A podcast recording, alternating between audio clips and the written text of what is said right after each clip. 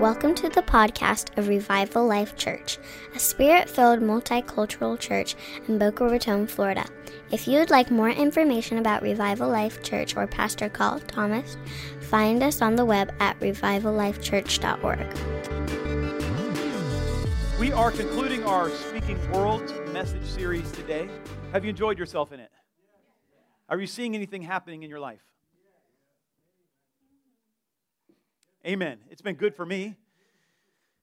We've been talking about uh, just watching our words. And in our message series, Speaking Worlds, my words are powerful. And just as a reminder, let's all say that again together. My words are, po- come on, one more time like you mean it.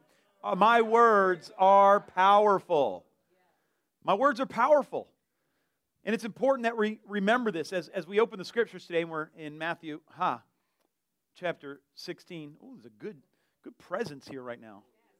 It's probably healing in this presence. Amen. There's restoration in this presence right now.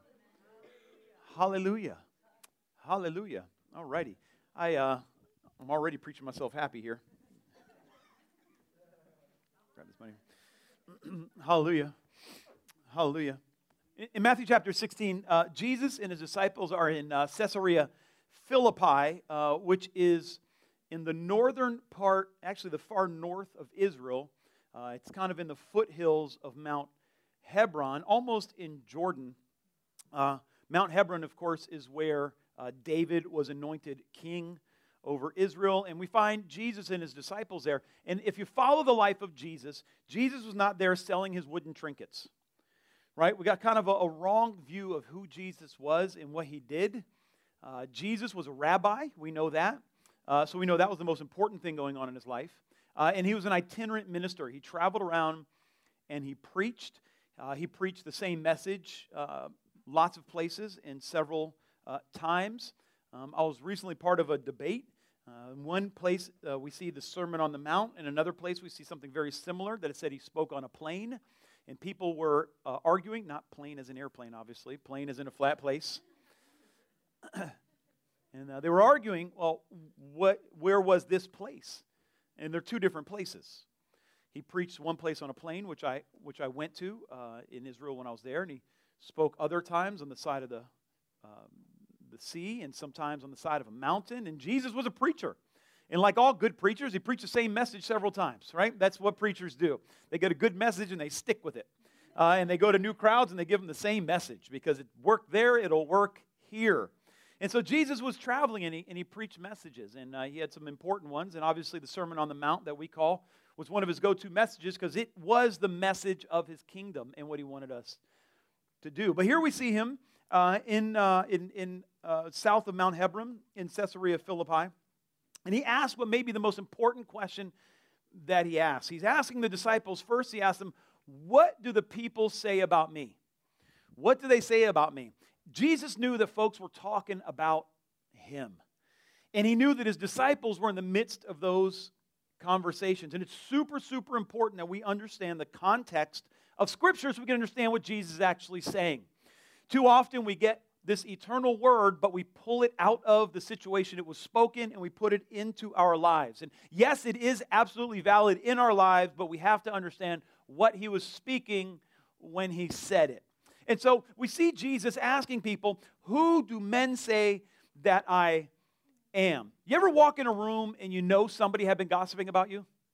You just look at them and you're like, Wow, you're a gossip, and I probably shouldn't trust you, right? Has that ever happened to you? Has that only happened to me? Am I the only one who's felt like somebody has gossiped about them? And there's that old question that you want to ask.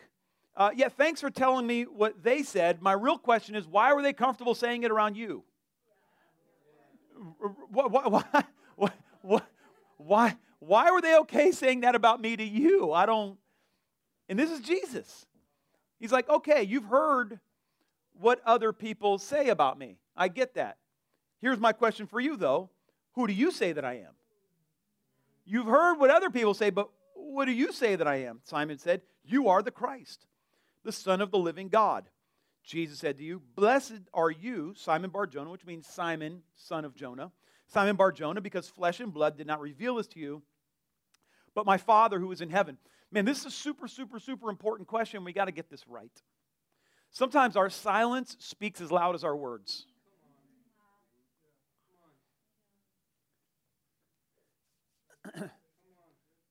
we, we live in an era where um, truth is flexible based on what you're trying to accomplish. We're watching in our politics today, and we're watching in the church today, people are blessing lying. As long as we get what we want, lying is okay. And I'm here to let you know lying is always a sin.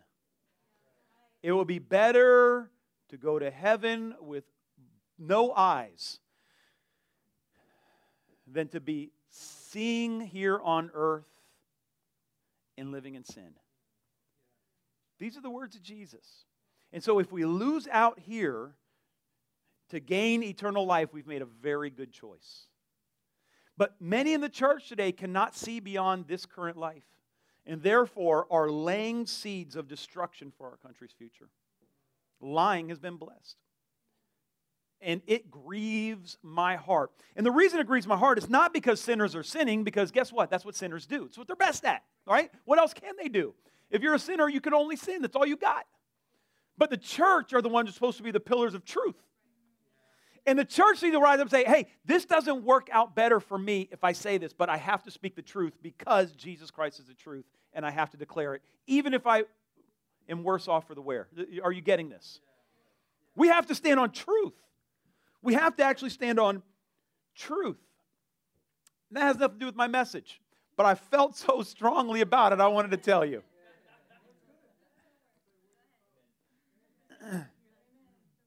I don't want to preach politics. I do want to preach that we tell the truth. And there's some uncomfortable truths in our nation that our nation needs to hear. There's some uncomfortable truths. Amen. Amen. Jesus is the truth. You can dig in the ground all day long, you're not finding another God. Amen. You can do all the scientific experiments you want. That baby is alive on the inside of the mother and it's a person. Amen. Yes. It's the truth. I've been raised by an amazing single mom. Kids turn out better when they have two parents. I don't, I just, you cannot, like statistically, it's factual. Families are important in our country. And if you're a single mom, man, we are with you. If you're a single dad, we are believing God for you. God can come alongside you. But we both everybody knows that it's better to have a complete family. Right? There's no single parent who raises their kid saying, you know what I hope? I hope that you just have kids with no spouse. That would just be awesome. That's just going to be the best. You know what a single parent says? Choose wisely. Choose your spouse wisely. Work hard at your marriage. It's going to be better in the long term. All right, this is the truth. This is what I learned being raised by a single mom who had to grind to feed us, right? And so I'm working very hard. I'm working very hard to give my kids a better life than I had. And, and I speak that with no judgment, right? But we have to accept the truth. Before I got saved, I lived a really happy life, sending me to hell, filled with depression and anxiety, but just as happy as a sinner can be. Life is better on this side of the cross. This is the truth. Are you with me? And so here's what Jesus asks us. He asks us very clearly, Who do you say that I am? We internalize that message to say, Have you personally received Jesus Christ as your Savior? This is how we view that scripture through our Western individualistic culture. But that is not the question Jesus was asking. He's not saying, Have you received me as your Savior? because he had not died and been resurrected yet. He clearly said, I hear what other folks are saying about me in the marketplace. What are you saying about me in the marketplace? Wow. Or are you too scared to speak the truth? Are you more concerned about the truth or are you more concerned about what people think about you? And Jesus is asking us this question today. Are we more concerned with popular culture or are we concerned with the truth? Now, listen, the truth does not mean mean. Truth doesn't mean I want to argue with people. It doesn't mean that I want to have fights. It doesn't mean that I want to be rude. There's, there's no excuse to be rude. There's no excuse to be mean. We can have self control and still stand on the truth. That's called being mature. That's called being grown. We're able to have relationships with people and not destroy them. Every now and then, I, uh, am I'm on social media and I get angry and I post a tweet and then I just have no peace afterwards and I just feel horrible and I'm like, that was mean. And I don't want to be humble enough to recognize that it was mean and delete it. And eventually, for my own peace, I have to delete it because I was mean. Does that make sense? I like, I want to live in truth. I, I even, I'm like, but I'm right, but it was mean. If you're right and you're mean, you're wrong. Right. You, you, you, you, can't, you can't lovingly be mean. You're either loving or you're not. And so Jesus is like, Yeah, I know you're nervous, but what, what, what, do, you, what do you say about me in the marketplace? Here, here's, here's what he's saying. Listen, we need to speak the name of Jesus.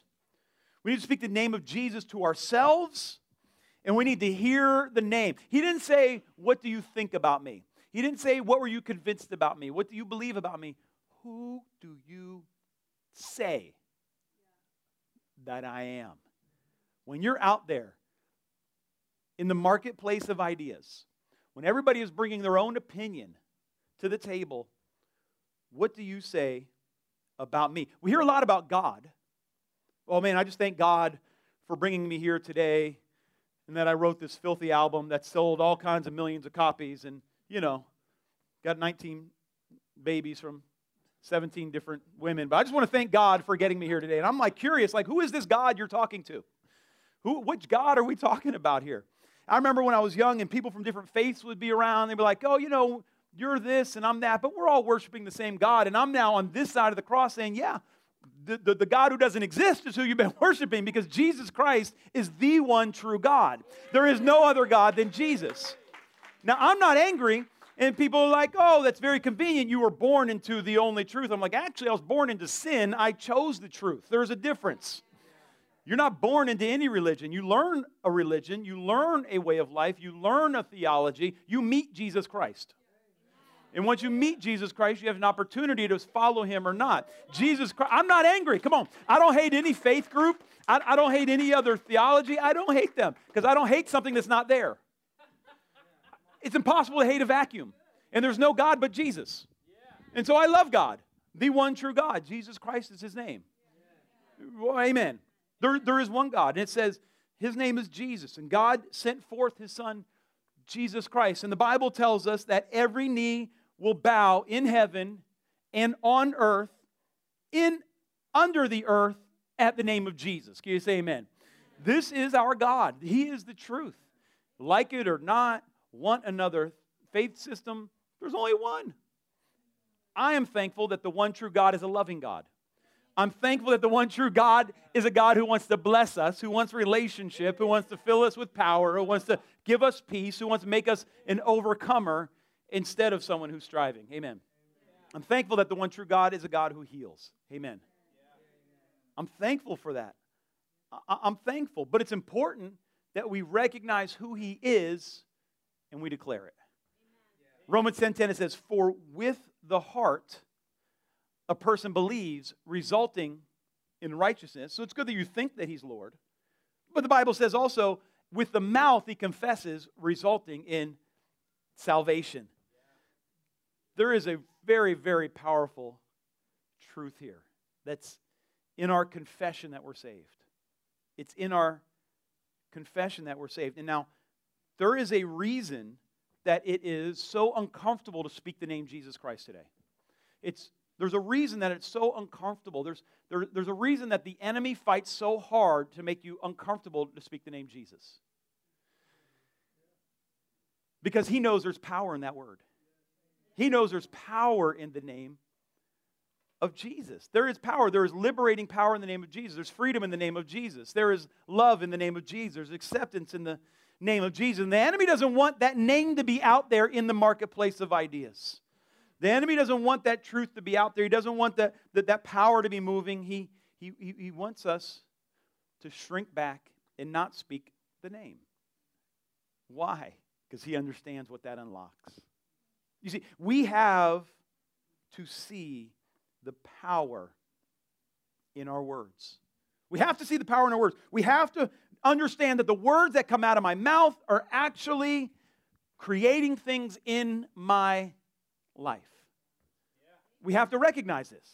And, and I talked over the last several weeks And hopefully, you've been challenged and you've been encouraged to take survey of your words and to take authority over your vocabulary and to create a life for yourself with your vocabulary that actually reflects the future that God wants for you. Hopefully, we have decided to kind of clean up our words, and as our word for 2020 for our house was that we would see Jesus more clearly. Instead of seeing failure and seeing disappointment and seeing frustration, instead of seeing what we didn't get and what we wanted but didn't achieve, let's begin to look for Jesus more clearly in 2020 and begin speaking about who he is, speaking about what he has done, speaking about the, the life that he's invited us into, speaking about the faith that he has given us to operate in today. Amen. Amen. We live in Boca Raton. I like Boca Raton. I like South Florida. I love when I go to pastors' conferences and they're like, Yeah, I'm in Maine. I'm like, chilling in Boca. Somebody's got to do it. Suffering for Jesus in South Florida. To the ends of the earth, I tell you what, there's us, then the ocean, right? I said to the ends. Should have prayed harder for the ends of the earth. I don't know. Suffering for Jesus in Boca Raton. Do it, Lord. I want to ask you, what, what, what do you say today? What do you say about Jesus today? you know those word clouds that they make? You know, you see like on a website, they'll do a word cloud to say all the words that they see on the, or, or, or it'll be like in an essay or possibly in a speech. The news will say, this is what was talked about most at the State of the Union address or a congressional testimony. And you look at these word clouds, and, I, and I'm just curious if we were to look at our words over the last 30, 60, 90 days, and we were to get the clouds and see what words were spoken most often out of our mouth. What words would have the biggest highlight? Which subjects would be covered more than any other? And then that leads me to wonder where would Jesus be on that? Wow. How often have we said the name Jesus in our lives? How, how often have we brought him up in our vocabulary, in our conversations, in our, in our workplaces, and with our families, and as we're talking about our future? How, how often are we including Jesus?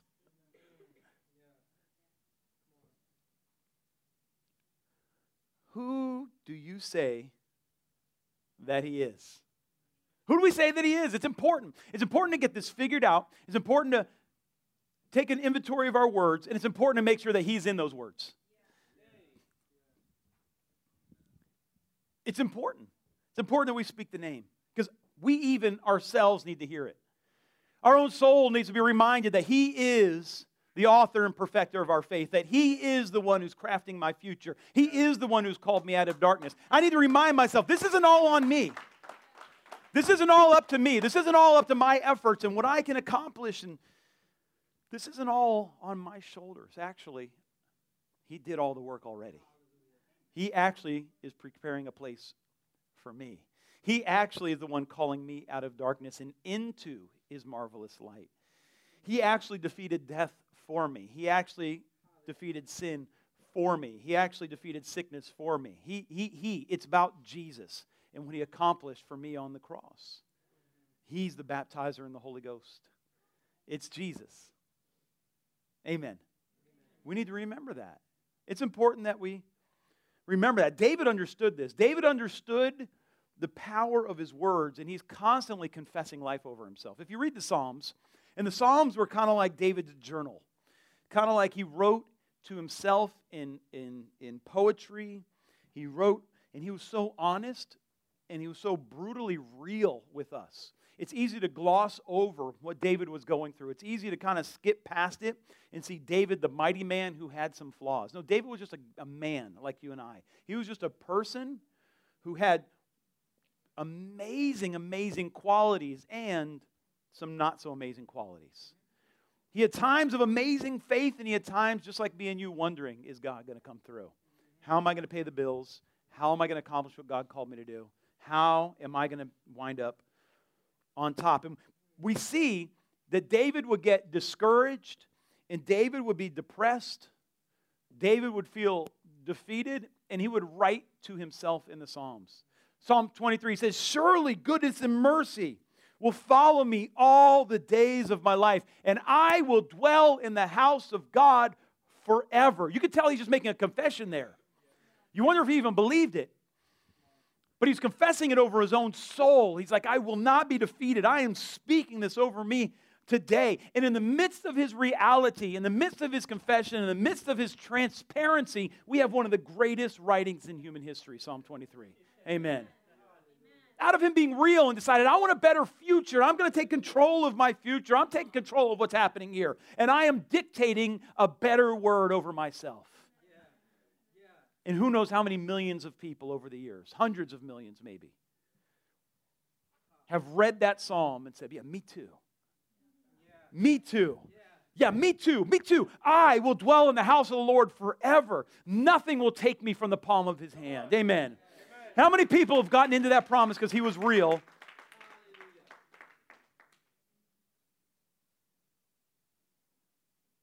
I wonder I wonder if we were just publicly more real about what God was speaking to us, how many people we could bring into our draft as well. I wonder how many people, just in our workplaces, we tell them what happened in our lives. I wonder if we just share the testimonies of who Jesus is. I don't mean, you know, necessarily preaching and making somebody have a decision, or I, I just mean, imagine if we just added him in our life. People would say, oh man, I'm in this situation, but I remember. I remember old Joe, man. I remember when he was at work and he talked about how God healed his. And I wonder if he would do that for me as well. I wonder if we just continue telling the stories, how many people might be drawn in like David has done for us. But not only for others, we need to speak the word of Jesus over ourselves so we can hear it. We need to minister to our own soul. That's your first ministry. Whether you're a parent, you're a friend, a brother, sister, whether you're a leader here or you just started coming, maybe you're not even a Christ follower yet, I'm here to tell you that your first ministry is to your own soul. If you're not healthy, you're not good to anybody. We can only fake it so long as well. When we run out of momentum and we stop moving, and now we're no good to anybody or ourselves. You've all heard it on uh, this illustration when there are airline flights and you're on the flight and they talk about if we hit a little turbulence, oxygen masks may fall. How many of you know that is not what we want to see happen? I, I don't know, like they're trying to reassure you, but if you're flying and the roof opens up and stuff falls at you, I feel like it's panic attack time. I just, I feel like it's time to freak out a little bit. Like noises, ah, don't worry about noises. Shaking, don't worry about shaking. Stuff falling at us, time to freak out. Now is officially time to lose your mind and begin to scream out the name of Jesus, right? But what they say is if these oxygen masks come down, if the oxygen masks fall, they said before you put it on yourself, put it on your child. Now that, that is counter to a good parent's instinct. Because a good parent, your instinct is to take care of your kid first. I don't care what happens to me. I need to take care of my child. That is my most important thing. But they understand the truth that if you're not taking care of you, and you put that oxygen mask on the child, and there's not enough oxygen in the air, eventually you're going to pass out, and you may pass, and then your child is sure to pass as well. But if you take care of yourself, if you set yourself up in a healthy place, then you can help those around you. Do you understand this? It's so important that you understand how important you are to God and how He has done so much that you can live a healthy life you have to take care of your own soul. You have to make sure that you are healthy. And part of that is speaking the truth over your soul when your soul wants to believe the worst. Your soul wants to believe that things are, things are just going to get worse and, and catastrophes coming, and you get a choice. Am I going to speak those words over myself, or am I speaking the truth of God's word over myself? I'm not talking about denying reality. That doesn't help anybody. If, if you got that, that coronavirus, we love you. Don't come to church. Amen. We are full of faith full of faith. Stay home and watch us on the stream. Amen. Faith and wisdom. Are you with me? We're not talking about denying the truth. You go to a doctor. I hear people say, Are you scared of the coronavirus? I'm like, No, if I get a lung infection, I'm going to the hospital and I'm going to get better. I need to be healthy. But if we're going to take care of ourselves, we have to understand that there are rhythms in life. And if you break this biblical truth of the fact that there are rhythms in life, you are going to burn out and you're not going to be healthy. There are rhythms. The Bible calls it seed time and harvest. Yes, there's work time, but there's also rest time. You better figure out the rhythms of work and rest. And if you don't figure that out, your body will figure it out for you. And it will force you to rest when you don't want it and when it's not the most advantageous. The enemy will sit on that inability to rest and bring sickness at the very moment you need it least. That's what the enemy does. He partners with our refusal to obey God's word. There's rhythms of work and rest, there's rhythms of prayer, and there's rhythms of preparation. For those of you who feel called to ministry, yeah, pray, man. Pray. Seek the anointing. Cry out to God that He would bring His Spirit upon you and give you a fresh word. But you also need to read your Bible. You also need to study the Word. You better learn these things like theology and figure out what does it actually take for someone to get saved. What does discipleship look like? What does it look like to have healthy relationships with people? Work that out. There's rhythms of spirituality, there's rhythms in the natural as well. We need to figure these rhythms out. And for all of us to have a healthy life, there needs to be rhythms. There can't be constant stress 24 7, 365 days a week. You will burn out. You will collapse. You will not make it. Some of the most uh, industrious people I know, the most productive people I know, the people who create the most amazing businesses, I have to tell them, you need to take a day off. People who love Jesus would never think about killing someone, would never think about cheating on their wife, would never think about stealing, completely ignore the Sabbath. There's a spiritual law in the Sabbath we have to rest. We have to rest. You can't work. If you're a business owner in here, we have many, many business owners in here, and I give you all the same word. You have to rest. You are not above the Word of God. Your body will give out, and you need rest. And you have to figure out what that looks like for you. There's no law on when or how you rest, but you need to figure out that rhythm. Amen. and so, if you're not in a season of having learned how to rest, it's time for you to start speaking that out.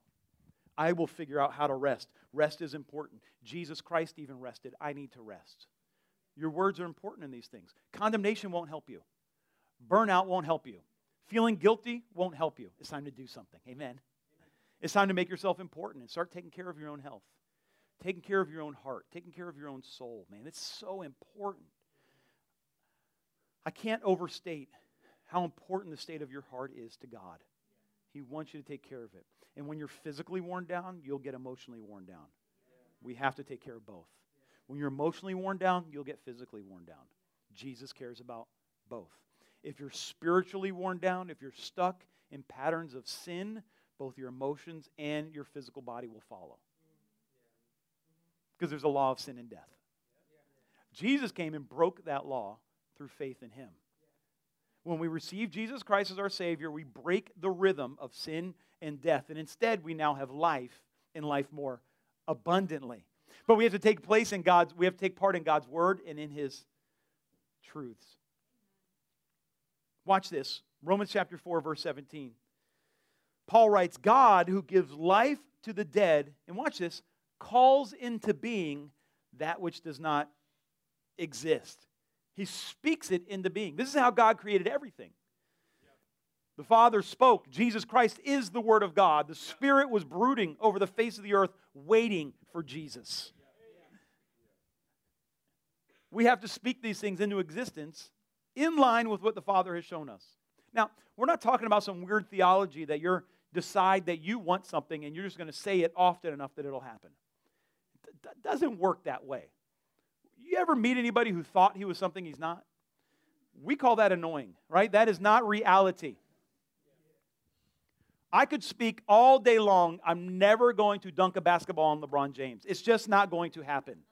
I'm never going to professionally play baseball. It's not going to happen. I can confess it all, my, all I want. It's not going to happen. Well, what's this power of confession then, Pastor? It's the power of agreeing with God and speaking it into the atmosphere. It's giving words to what God has said to my heart. Because in my heart, I believe that God would do something, but with my mouth, I confess it and I watch it come to pass in my life. But we got to hear God and speak what He has said.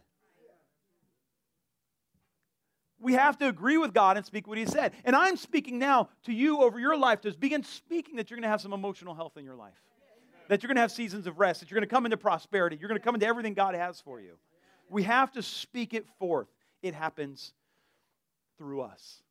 I can't be super spiritual and say that I just I've been I've been praying all day and I'm ready to get up in the pulpit and preach. Have you been to it? I don't want to go down that road. I'll say it this way. Early in my walk, I thought that was so spiritual. I'm not going to prepare a message. People would say, and get in the get in the pulpit, and the Lord will give me words to speak. And those services are not as good as someone who's actually working during the week preparing a message. Put a little effort into it. How about that? How about, how about we actually partner with God and put some effort into what we're doing? Are you happy that Corey and the worship team practice before they get here?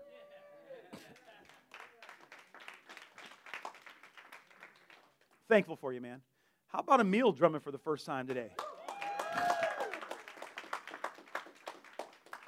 Go ahead. That's life. Amen?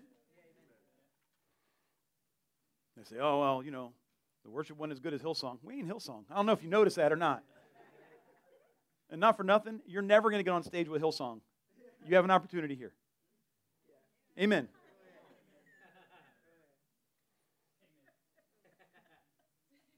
All right, y'all are making me go long here. Hold on. Have you ever, uh, I've heard people say this, and it breaks my heart when I, when I hear it. They're like, man, the very thing that I feared would happen is happening now. I was so scared that this would happen in my life, and now here I am in this season that I always wanted to avoid. And it breaks my heart when I hear that because someone has been looking to the future in a less preferred outcome, and they dragged it into today.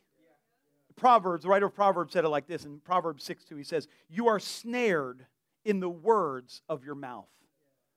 Snared with the words of your mouth. A snare is like a little, a little wire in, or, or a trap, either way, that's in a, in a little path in the woods. And, and when the animal comes along, doesn't, under, doesn't recognize that there's a, a little trap there waiting for them, and they're just walking along with their life, and they get caught in it, and they can never get out of it, and eventually they die and they become prey for the hunter. And what this Proverbs, speaker Proverbs saying is literally, you have lived your life setting a trap for yourself in the future. The words that you've been speaking, the words out of your mouth, are setting up a trap for you with your own life. Setting up a trap, and you were thinking, why why would we do that? We created a trap with our own words. You're saying you're literally you're reaping a harvest of the seeds that you're sowing in past seasons. And I got to thinking here if I have that kind of power to change the next season with my words, how about I start laying traps of blessing? For myself. How about I begin speaking words that one day I'm walking along and I, oh, I've been talking about this day for years. Praise God. I'm not surprised at all that it's here now. I've been speaking about this victory for two years now. What do you know? I laid a trap for my own self right here that I'm coming into it. Maybe you're single and you want a spouse and you're like, oh, I'm never going to find someone. Well, enjoy loneliness. I would say things like, the Lord is preparing somebody for me right now and he's becoming righteous and he's loving the word and he's reading his Bible and he's praying. And one day I'm going to come around the corner I've been waiting for you. I've been talking about you for years. Where you been? Laying up a trap for my own self. Come on now. Now, if we got that kind of power, let's just get involved in the good kind of using it instead of the bad kind of using it. I just, it's like a sprinkling of things to come. And if I have that kind of power, well, how about I just get involved in it and start using it to my benefit? How about I get involved in it and begin using it to my kids' benefit? my kids were growing up, my, my daughter's in high school, my son is in college, and we would just talk about their future around the dining room table. It's kind of what we do, around the kitchen table mostly. And we just talk about what they're going to do after high school. And we'd always say, you know, after you go to college, what, what, what, what's the plan? I mean, like, it was just, it's just an expectation. Like, of course, of course you're going to college. No clue how we're paying for it, but you're going to college. Not my problem, right? We, we will prepare, but at the end of the day, going to college. And my kids have never uh, discussed any future with me that didn't include going to college. Why? Because that's, that's the trap that we have set for ourselves. We're going to college. We're going to college. It's just part of what we're doing. You see, I have, a, I have a big, beautiful mango tree in my backyard. If those of you who love mangoes, what's funny is my wife is allergic to them, and I don't eat them, but they're amazing from everybody I hear from. And it takes up a good portion of my yard. And uh, around uh, late December, early January, uh, my mango tree blooms. And it's massive. You know how big mango trees get. Um, you know, people in the other part of the country just cannot believe that you grow your own mangoes here. We're like, they, they grow here. This is what they do. They just, they have to grow somewhere, and I live there. I don't understand why that's complicated. I don't, I don't get that at all. It's like they're magical fruit to people. Like they just appear in the grocery store at a certain time of year. Like, they grow here. Uh, and so I have this, I have a big mango tree, and uh, in, in January it blooms, you know, so the flowers come, so the bees get happy and they want to come frolic in the pollen, you know, and, and that's, that's how we get fruit, obviously.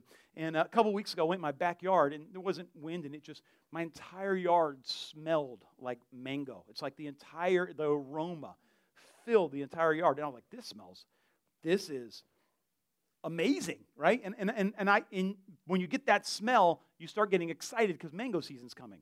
Right now, about June, July, uh, the mangoes will come in, and this place will smell like mangoes, and my office will smell like mangoes, and everywhere I go will smell like mangoes because I'll have hundreds of mangoes and I can't eat them all.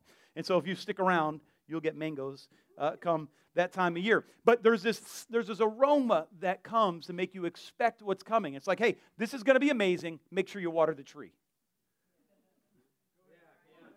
This is going to be amazing. Make sure you water the tree. You don't have a mango yet, but you do have a promise.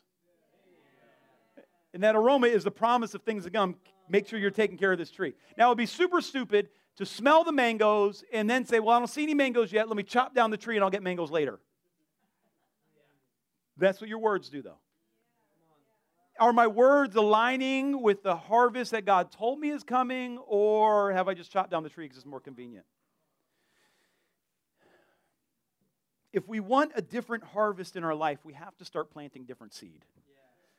We got to start planting seeds of faith. We got to we, we, we have to water it with words of affirmation. You remember David stood before Goliath and he said to Goliath, "Huh, you're a giant. You stand before me with a sword and a shield, but I come against you in the name of the Lord God of Israel." He began speaking his victory out. He said, This day, he says to the giant, the whole army was scared of this guy. And he says to the giant, This day I will defeat you and I will feed your head to the birds. That's the man who understands his words. Amen. That's the guy who understood his words. The Bible says he cut off his head and he's riding around with it for days, hanging off the side of his horse. By the way, I'm the one who killed the giant. Just want to let y'all know I am the giant killer. Letting folks know. He's putting it out there. In case y'all don't know, y'all better recognize I, I am the giant killer. Put, put, put that on my name, giant killer, right? Remember that when you think of me. He's a giant killer. He understood it. He, put, he went out there with five stones, put one in a slingshot, and he knocked that giant down. David could take risks because he knew God was on his side. He knew God was on his side, so he could take these massive risks and come against the giant. He said in Psalm 55, he said, In times of trouble, I will call upon the Lord, and he will save me. You know, he's speaking that over himself. Maybe you could speak that over yourself today. We need to speak to our future. Your marriage may be faltering, your health may be faltering, your kids may not be serving the Lord, but we need to declare, as for me in my house, we will serve the Lord. Come into agreement with God has said about your family. We need to speak the name of Jesus over our families. We need to not just tell our kids, you know, this is how you dress and this is how you talk. No, no, no. We follow Jesus. And if you get your kids to follow Jesus, then all this other stuff comes we, we, we focus too much on the, on the fruit and we don't focus enough on the seed. We got a bad seed, you're going to get a bad tree, but let's put the right seed in our kids. Man, Jesus is alive and He loves you. He wants a relationship with you. He rescued me from darkness, and He will do the same for you. When you meet Him, your life will never be the same again. You may be stuck in a financial mess right now. You may come from a long line of broke people. And you get to decide, I'm with you, man. And you get to decide.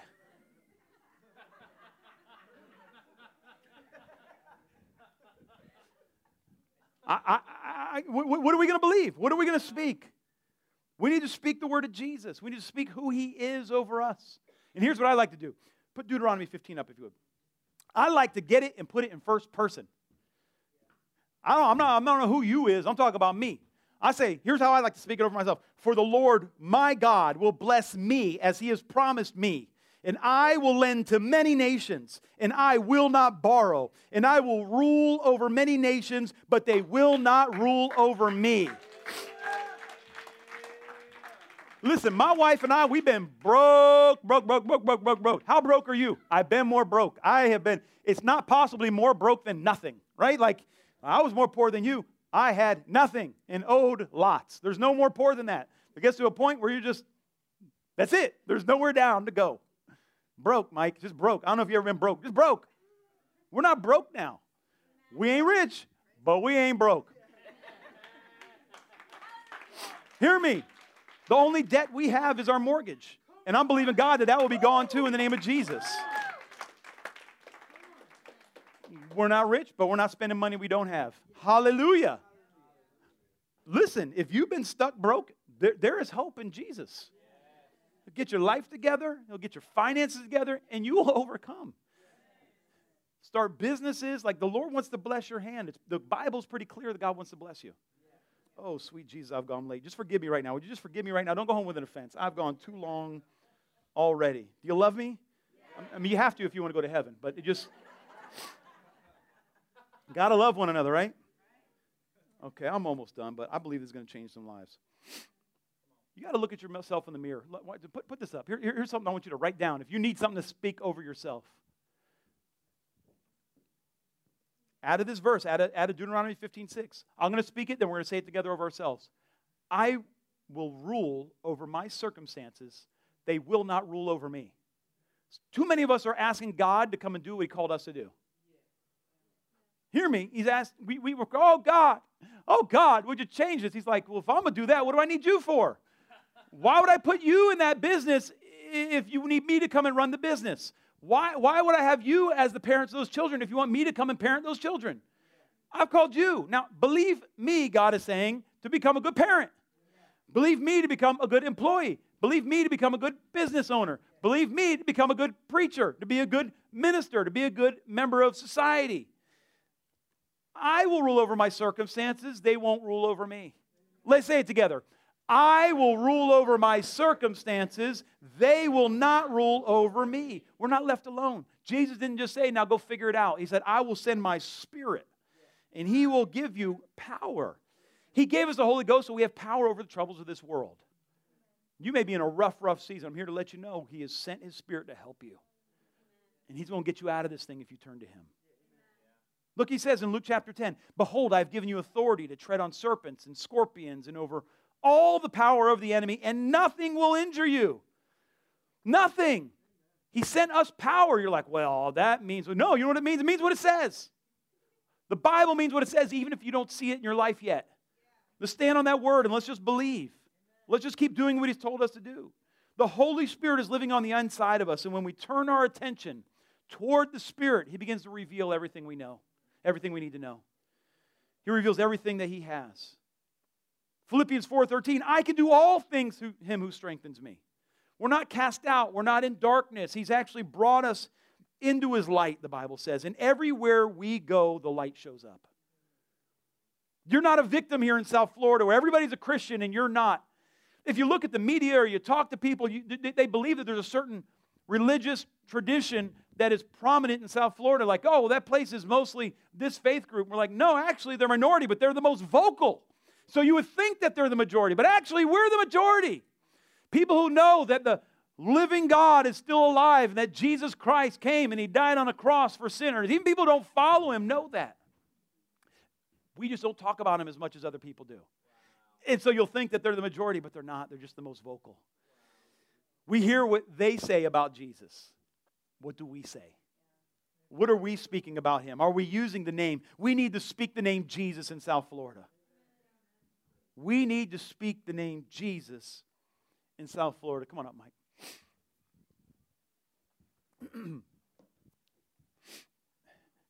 I, uh, I was in Israel, I told you.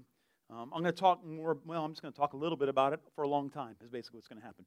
I'm walking through Israel. I'm like, man, this is the land of sermon illustrations. This is awesome. It's a preacher's dream right here. I'm in Israel, and, um, and uh, all, of our, all of our tour guides um, were Jewish since it's Israel, right? It just kind of makes sense, right? And so uh, all these, um, is, these Israeli Jews, um, they would tell us, you know, like, hey, we get witnessed to all the time. And, and they would kind of share their testimony with us on how they lived in America or they lived in Europe or uh, wherever, and then they moved to Israel, and now they are Orthodox Jews, and now they're real followers. And they'd say, you know, we, we, we, we've been witness to, leave me alone. I'm here to teach you, you're not here to teach me. And and uh, I was in Israel, and I just wanted to be respectful, number one. Uh, number two, uh, I don't want to get anybody angry uh, because I had to be there for another, you know, six, seven, eight days. And uh, I just wanted to, there as a tourist. It was, as, as, a, as a pastor, it was really neat to be somewhere with a group of pastors and, uh, and just, just receive. So I'm there, and I'm, I'm just receiving, and in about day seven, I think, I was in prayer and I felt the Lord. And I read the scriptures a fair amount um, because, like I said, I'm, I'm a professional Christian and uh, this is what I do for a living. And so this scripture came to my mind. Acts chapter 1, verse 8. It says, But you will receive power when the Holy Ghost comes upon you, which I've talked about a fair amount. Uh, and you'll be my witnesses in Jerusalem, Judea, Samaria, and to the ends of the earth. And, and we understand that this Jerusalem is your hometown. That's, that's where you are. Like, it's so easy for us to want to go to the ends of the earth. But Jesus told us first to preach in our Jerusalem. And Judea, is, of course, is the place that we're not as close to. And Samaria is the next area over. And to the ends of the earth, obviously, for me, is Boca Raton, which is awesome. Right? So we understand that spiritually. But Jesus also said, You'll preach His God, you'll be filled with the Holy Ghost, and you'll preach His gospel in Jerusalem. And I woke up one day and I was like, when will I have the opportunity to preach the gospel in Jerusalem again? Literal Jerusalem. Now, I like when I am in a storm, I like to worship Jesus because I'm like, who knows if I will ever get to preach and worship Jesus in the middle of a hurricane again. Every time I do it, I hope it's the last time, right? And so I will stand in the midst. Sickness comes, and the enemy wants you to confess a worse conclusion. And I say, hey, I get to worship Jesus in the midst of this storm. Anxiety comes and you get a choice to make. Am I going to speak that this anxiety is going to overcome me and destroy my entire life? Or is this a storm I may never get to worship God in again? When this storm passes through, I want to sow seeds of overcoming in it. I don't want to sow seeds of depression and anxiety. I want to sow seeds of victory. I want to sow seeds of worship. I want to sow seeds of adoration to Jesus. I hope you begin looking at your storms a little different when they come. And the enemy comes and tells you what he wants you to focus on. You can say, No, no, no, no. I don't know that I'll ever be here again. I want to plant seeds of salvation here. So I woke up and I'm in Jerusalem and I said, I may never get to preach the gospel of Jesus Christ in Jerusalem again. And so I just began to pray and I just began to believe the Lord that God would give me an opportunity, but we weren't meeting anybody else other than tour guides, really, people who are professionally professing their faith and their history. And uh, we went to, uh, I believe, two of the three places where they say Jesus died and was buried in Jerusalem. There's, for everything in Jerusalem, there's like the, the Catholic version, there's the Protestant version, and then there's another group that happens to own a plot of land, and so that's where they believe it was. And, and uh, they say there's uh, five churches there that have one of the three nails that nailed Jesus to the cross. If you understand what I'm saying, you, you know, it, it, it was 2,000 years ago, so you don't know where stuff actually happened. by and large, right? You know where some of it is. And even the places where you're like, well, Jesus was right here. And it's like, well, not really. He was 30 feet down, right? Like, it's 2,000 years later, and there's so many built up layers that you're not actually. So there's a few places where you can go where Jesus was, but very, very few because they're buried in 30 feet of sediment or they don't know where it actually was. You know, Jerusalem was completely ransacked, just like Jesus said would happen uh, in the year 70. Uh, he spoke in Matthew 24 about the destruction of the temple and the end of that age, what it would look like. And it absolutely happened exactly like he said, just like Jesus told John in the book of Revelation. It, it, I mean, they will teach you about how it happened. And so we were at the, uh, at the second place we went that they said Jesus died and was buried.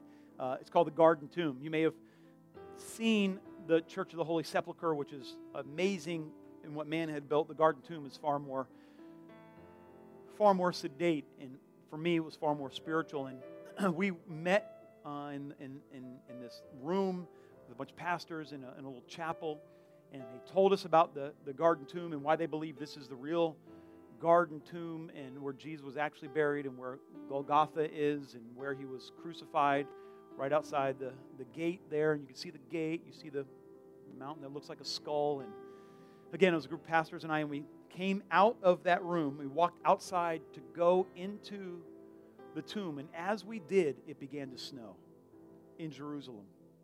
And one of this pastors, the Spirit just came upon him, and he said, Though their sins were as scarlet, I have made you white as snow. Right, the mo- right in the place where Jesus was resurrected. And the Spirit of God was so strong there. And some of the pastors began to sing with beautiful voices, and we just began to worship. And at least half of us were crying, like just really ugly crying, if you know what I'm talking about. Just, just, just Jesus, thank you. Right here. Right here is where you bore the shame. Where they where they nailed you to a cross and they buried you in this human tomb and you were resurrected and it was just a moment with God. If you've had a moment like that, you know what I'm talking about. And when I came out of the tomb, I was just so overcome with the presence. And I had uh, developed a relationship, just a friendly relationship with one of our tour operators, and uh, a Jewish young woman from, uh, from the Northeast here. And I came out of the tomb and I'm overcome with God's presence and my thankfulness for Him. And I just, the love of God, I was, I was just, I was really wrecked. And uh, I saw her standing over there. Obviously, she didn't go in the tomb or anything like that. Didn't take communion with us. And I walked up to her and I said, uh, You know, I, wa- I, grew up calling myself Episcopalian, and when I was, uh, after I got out of the military, I, I knew God was uh, really calling me to follow Him. He had rescued me because I, uh, when I lived in California, I was involved in some criminal activity and I almost got killed and someone got shot instead of me and I was so freaked out. I heard God tell me that's the last time he was going to rescue me and I moved across the country trying to find him and I was in college and uh, I was in, had a scholarship in one place. It was my dream area. And the, and the Lord, I knew He was telling me to move to a certain city. And I moved to that city and I went to a little Episcopalian church. And I went and I received communion. And the fire of God fell all over me.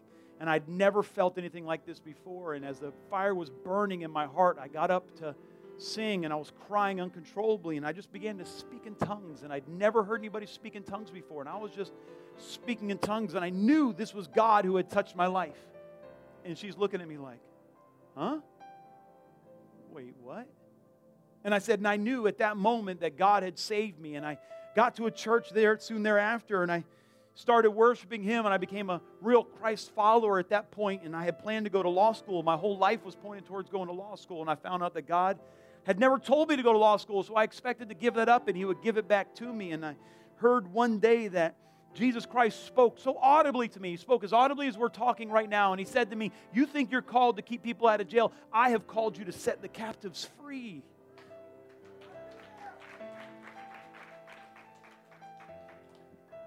And I said, and I went to church that day, and I've never turned from that point.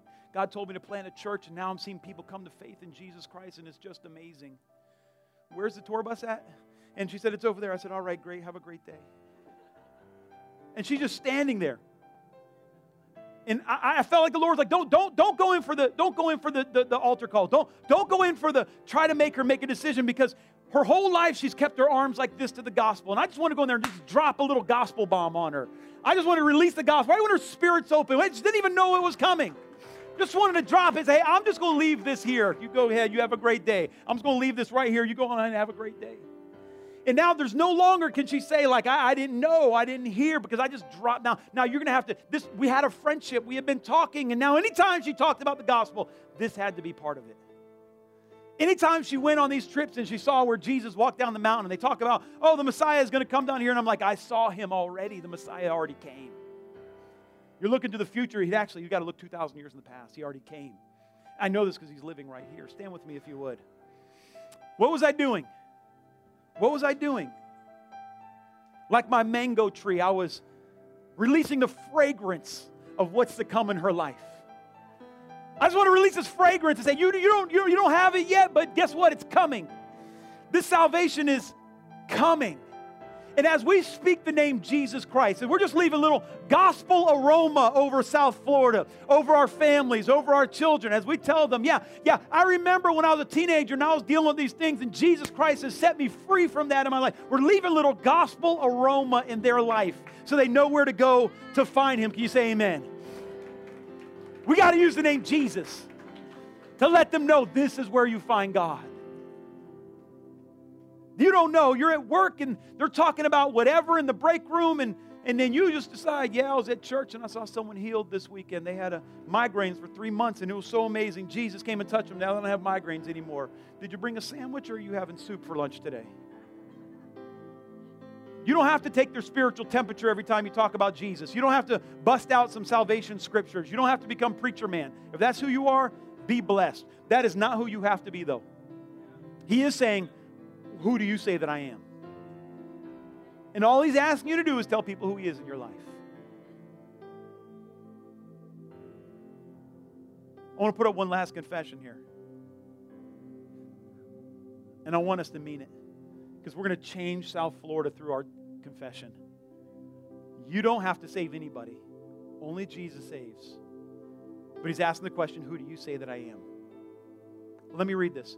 This week, I will declare the name of Jesus over myself, my family, and my city. This is what God has called us to do. You can't fix anybody, you can only fix yourself. People only get changed by the renewing of their mind. We can teach people so they can allow their mind to be renewed and they can make change. Let's speak it together. This week, I will declare the name of Jesus over myself, my family, and my city. In Jesus' name, Father, I pray that you would do it in their lives. Amen. Thank you. Can we give it up for the word this morning? Hallelujah. Thank you guys so much for joining us, especially if you are a first time guest or visitor here at Revival Life Church. We just want to thank you that you chose to spend your Sunday morning with us and worship Jesus with us. Amen. Hey, let's go out and be salt and light in our community. Can we do that this week, guys? Let's give it up for Jesus one more time. He's a very, very, very, very good God. Now, if you are new, we have a, leaders in the lobby who would love to meet you. We got a lot going on here at Revival Life Church. There's a lot of things to get involved in. If you need prayer this morning, we have a prayer team who would love to pray with you today. And also, on your way out, grab some invitation cards. We got them on the tables out there. Invite someone to church this week. You don't have to be super spiritual preacher man to invite someone to church. You're just gonna say, hey, come check out the ch- church I go to, Revival Life. We're in East Boca, 911. I believe God has something good for you there. Amen. Let's give it up for Jesus one more time. We'll see you guys next week. Have an amazing Sunday. Go and be, be blessed.